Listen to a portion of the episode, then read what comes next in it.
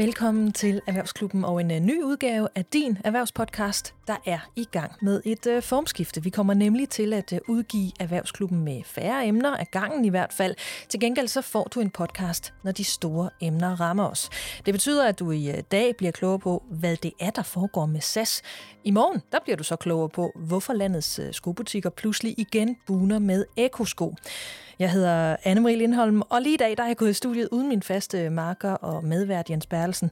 Heldigvis får jeg nu følgeskab af en anden, som næsten også føles som medvært øh, her i programmet. Han er i hvert fald med helt vildt tit, og det er dig, Per Hansen, investeringsøkonom hos Nordnet. Hej Per. Tak, fordi jeg må være med, og jeg håber på, at vi kan få en flyvende udsendelse. ja, nu må vi jo se, hvor flyvende det egentlig bliver, for det skal jo handle, det skal jo handle om SAS.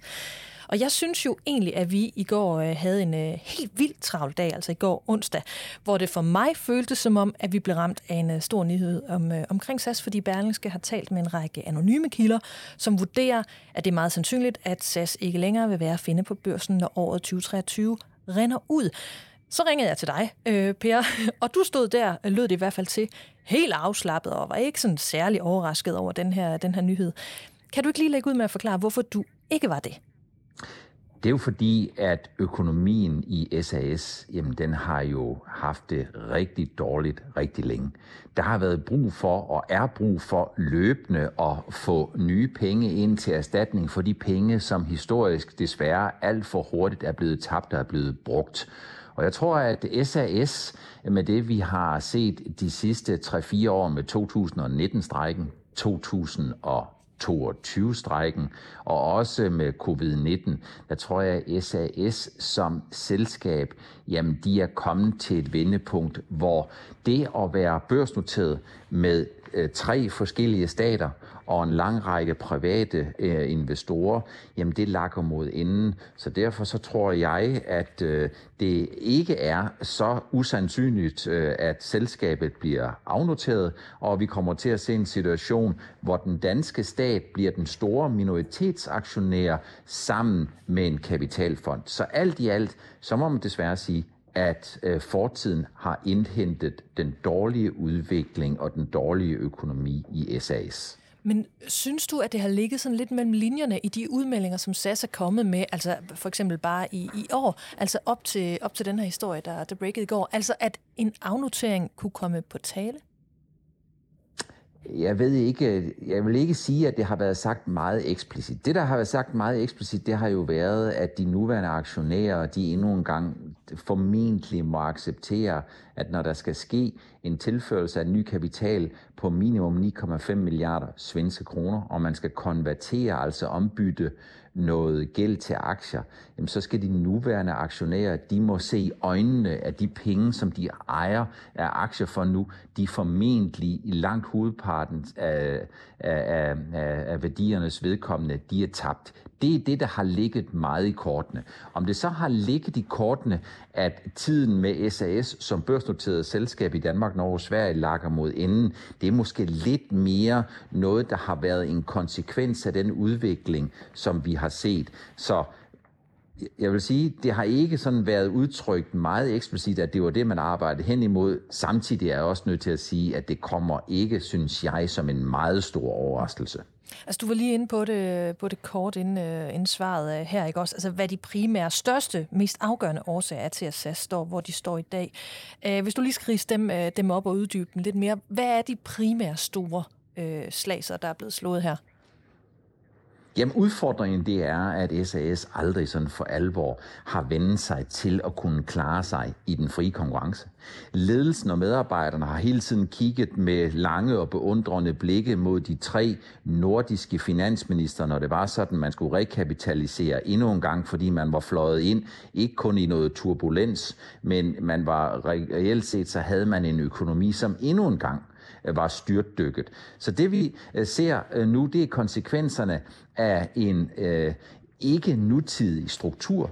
det er en kompleksitet, som ikke er tidsvarende, og så er det de her tre ting, som jeg tror, jeg vil lægge øh, nedslag på inden for de sidste fire år, 2019-strækken, hvor man gav piloterne nogle lønstigninger, som der økonomisk set slet ikke var øh, dækning for, og som bare illustrerede, at ledelsen ikke var dem, som havde styringen ved, øh, ved, ved, ved styrepinden. Og så var der jo 2022, øh, øh, strejken, som vi alle sammen husker alt for godt, hvor rigtig mange, øh, tror jeg, kom ud fra en situation, hvor de sagde, at SAS havde ødelagt deres sommerferieoplevelser, og det har altså for alvor været en udfordring. Og oveni, jamen så er der covid-19. Og covid-19 i 2020 og så fremad, jamen det var jo ikke noget, som SAS kan lastes for. Det er bare noget, der kommer ind fra siden, hvor man bare må konstatere, at det her, det er altså ikke særlig godt. Men man må sige, fortiden indhenter SAS, og udfordringen har været, at hver gang vi har haft en krise, jamen så det vi med 100% garanti ved øh, sker, det er, at indtægterne, jamen de giver efter, men udgifterne, jamen de ligger fuldstændig fast, og de kan ikke give sig, og det er altså en ikke bæredygtig og ikke en flyvefærdig model. Men hvad kunne have reddet SAS? Altså hvis vi, øh, vi, det er jo svært at forestille sig, at man kunne have undgået covid-19. Så den skubber vi ligesom til side. Det er ligesom, øh, det, det er sådan, det er. Men hvis den her store strække, som så også har kostet i forhold til danske passagerer, der ikke tør sætte deres øh, feriepenge i øh, en øh, SAS-billet, øh, vil, vil det kunne have reddet SAS, så de kunne have stået et andet sted i dag? Udfordringen den er, at hver gang man har haft en udfordring i SAS, hver gang man har manglet penge, jamen så har man sparket til dåsen. Og når man sparker til dåsen økonomisk set, så sparker man udfordringerne. Dem sparker man ned ad vejen, dem sparker man væk. Men det er bare et spørgsmål om tid, før man så bevæger sig fremad og møder den samme dåse igen. Så udfordringen den med SAS, det er, at de skal kunne klare sig på markedsvilkår i, øh, i en verden præget af fuldkommen og fri konkurrence balance. Og der må man sige, forretningsmodellen den er ikke flyvefærdig og bæredygtig, og de har haft en kompleksitet, hvor man måske er kommet af med lidt af det, fordi Norge og Sverige klart har meldt ud, at deres stater ikke længere medfinansierer de her økonomiske underskud, men stadigvæk så er det kombinationen af offentlig og privat, hvor man ikke sådan for alvor har kunnet og turde tage et opgør med en forretningsmodel, som økonomisk desværre ikke over lange perioder balancerer. Så udfordringen den er, man har sparket til dåsen, i stedet for at løse problemerne en gang for alle.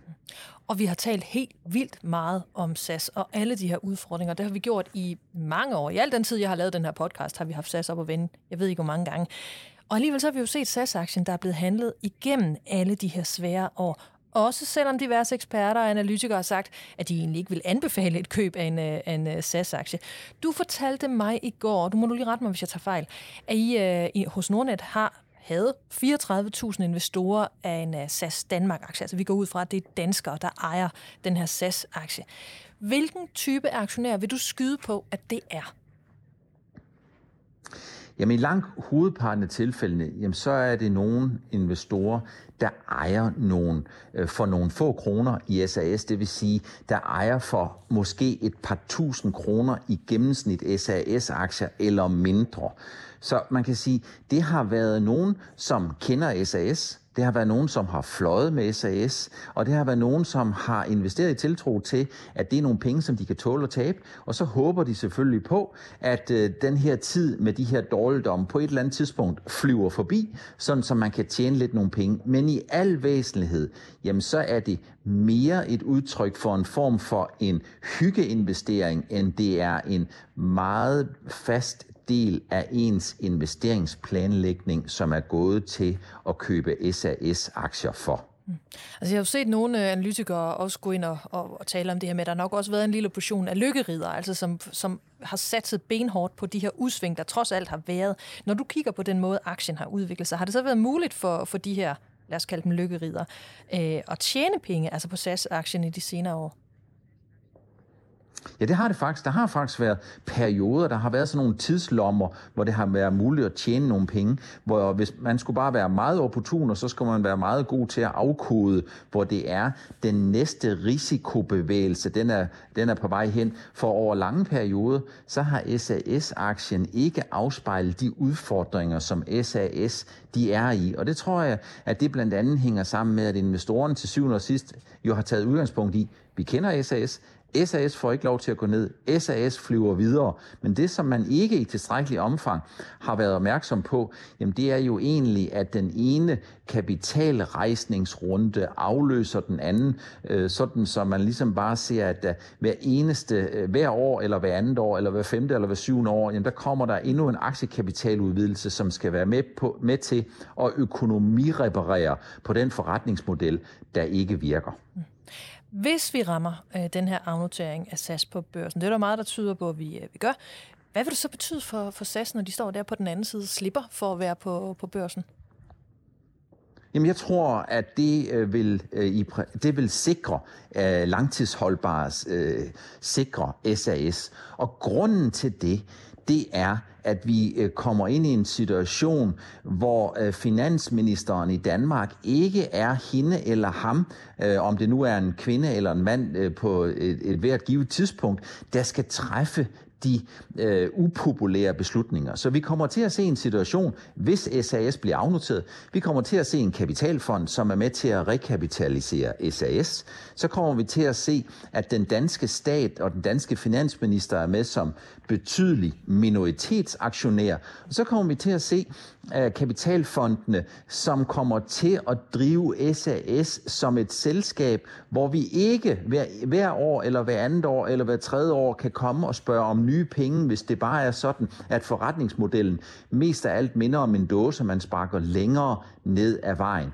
Så vi kommer til at se, hvis SAS bliver afnoteret, der kommer vi til at se en model, der formentlig går i balance og kan tjene nogle penge, hvor øh, den danske finansminister er fri for at træffe de upopulære politiske beslutninger om at sætte tæring efter næring og sørge for, at SAS ikke kun øh, flyver og en gang imellem havarerer, men sørge for hele tiden, at der er en automat, automatisk reaktion, der hedder, at når man flyver ind øh, i lufthuller, så skal man være sikker på, at man har en tilpas fleksibel omkostningsstruktur, som er tilpasset en verden præget af fri fri og fuldkommen konkurrence. Og jeg tror faktisk, at hvis vi kommer ind i den der situation, så har vi de bedste muligheder for, at SAS øh, langt, langtids, øh, er langtidsholdbar. Men det kommer selvfølgelig til at gå ud over nogen, øh, øh, og, og der er det altså sådan, der er altså nødt til at sige, at omkostningsstrukturen, den kommer altså til at se noget anderledes ud. Mm. Altså jeg kan jo se, øh, blandt andet på, på Nordnets investeringsside under den her SAS-aktie, der var lige en at følge sådan en kommentarspor, hvor, øh, hvor investorerne de, de diskuterer øh, aktien, øh, og de kritiserer rigtig meget øh, den danske stat for at have været blevet ved med at poste penge i, i SAS gennem årene. Altså nu, hvor vi står og kigger på, hvad der egentlig er kommet ud af det, hvad tænker du så egentlig om den manøvre, øh, altså nu hvor, nu hvor SAS står over for at blive afnoteret, og især kommunikationen omkring øh, det at blive ved med at poste penge i SAS? Jamen, det illustrerer jo på øh, bedste eller værste måde, at det, som er Danmarks interesse i SAS, det har været, at man har regnet med og håbet på og planlagt efter, at de bedste muligheder for, at man har en stærk lufthavn i Københavns Lufthavn, det er, at man har et stort luftfartsselskab, som har sin hop i Københavns Lufthavn. Og der har SAS passet ind. Så den statslige kalkulation har været, det kan da godt være, at vi hvert år, eller hver andet år, eller hver femte år skal skyde 5 eller 700 millioner kroner i ny aktiekapital ind i SAS for at fastholde vores ejerandel. Men det er lidt ligegyldigt, for hvis det er sådan, det drejer sig om at have de bedste muligheder for at sikre, at vi har en lufthavn, en stærk lufthavn i Københavnsområdet, som øh, kan beskæftige øh, en lang række tusinder antal af øh, personer, som øh, får løn og betaler noget personskat, øh, og samtidig at vi har et godt tilbud til de danske virksomheder, som flyver ud i verden og har de bedste muligheder for det, jamen så synes vi da egentlig, de der ting, de passer sammen. Man kan bare sige, at det er et rigtig godt eller rigtig skidt eksempel på, at hvis vi kigger på politik og økonomi, det er altså øh, en situation, som ikke nødvendigvis altid går op i en, i en, øh, i en højere øh, ligning, og her må man, mere, må man sige, at investeringsmæssigt, så handler det mere om en ulighed, end det handler om en ligning. Altså lige et øh, bud her til sidst, Per Hansen, fordi at, øh, nu taler vi om en potentiel afnotering. De vil ikke komme til at fylde så øh, i forhold til at være en dansk aktie. Tror du det er sidste gang, at vi to vi taler om SAS? Øh, nej, jeg tror da, vi taler om det på det tidspunkt, hvor den endelige beslutning og den endelige dato er sat på den sidste noteringsdag for SAS. Men ellers så tror jeg, at det vi ser nu, det er de sidste, øh, det er de sidste diskussioner, vi kommer til at have med SAS som børsnoteret selskab i den nuværende øh, version de næste 4 til fem år. Og når jeg siger de næste 4 til fem år, så er det jo fordi, at det ikke er meningen, når der kommer nogle kapitalfonde, som skal rekapitalisere SAS, at de til al evighed skal eje det. Så strukturen i det der vil formentlig være sådan, at man tager den af børsen, så rekapitaliserer man den, så de nuværende aktionærer, de må konstatere, at pengene endnu en gang desværre er gået til det gode formål og er blevet tabt. Men på et tidspunkt, på et senere tidspunkt, så skal man jo have solgt det her igen, og må det så ikke vil være sådan, at man så vil malerisk vil fortælle om, hvilken fantastisk forretning SAS i mellemtiden har udviklet sig til at blive, og så kan man jo give øh, investorerne muligheden for at købe en bid af SAS, SAS igen øh, til den tid. Altså er jeg sådan lidt bange for, at, at, øh, at nogle af de her udfordringer, de, øh, sådan, hvad skal man sige, de kan starte forfra. Jeg synes faktisk alligevel, at, øh, at du især formåede at holde den her podcast øh, flyvende hele vejen igennem programmet. På en måde er det jo en, en, en, en lidt positiv måde at slutte af med det her på, at øh, der er en chance for, at de ender på, på børsen igen, uanset hvordan det så vil ende med at gå uanset hvad, så må man sige, at det er på en trist baggrund, selvom stemningen der var god. Ja. Per Hansen, investeringsøkonom hos Nordnet. Tusind tak, fordi du var med i Erhvervsklubben igen. Velbekomme.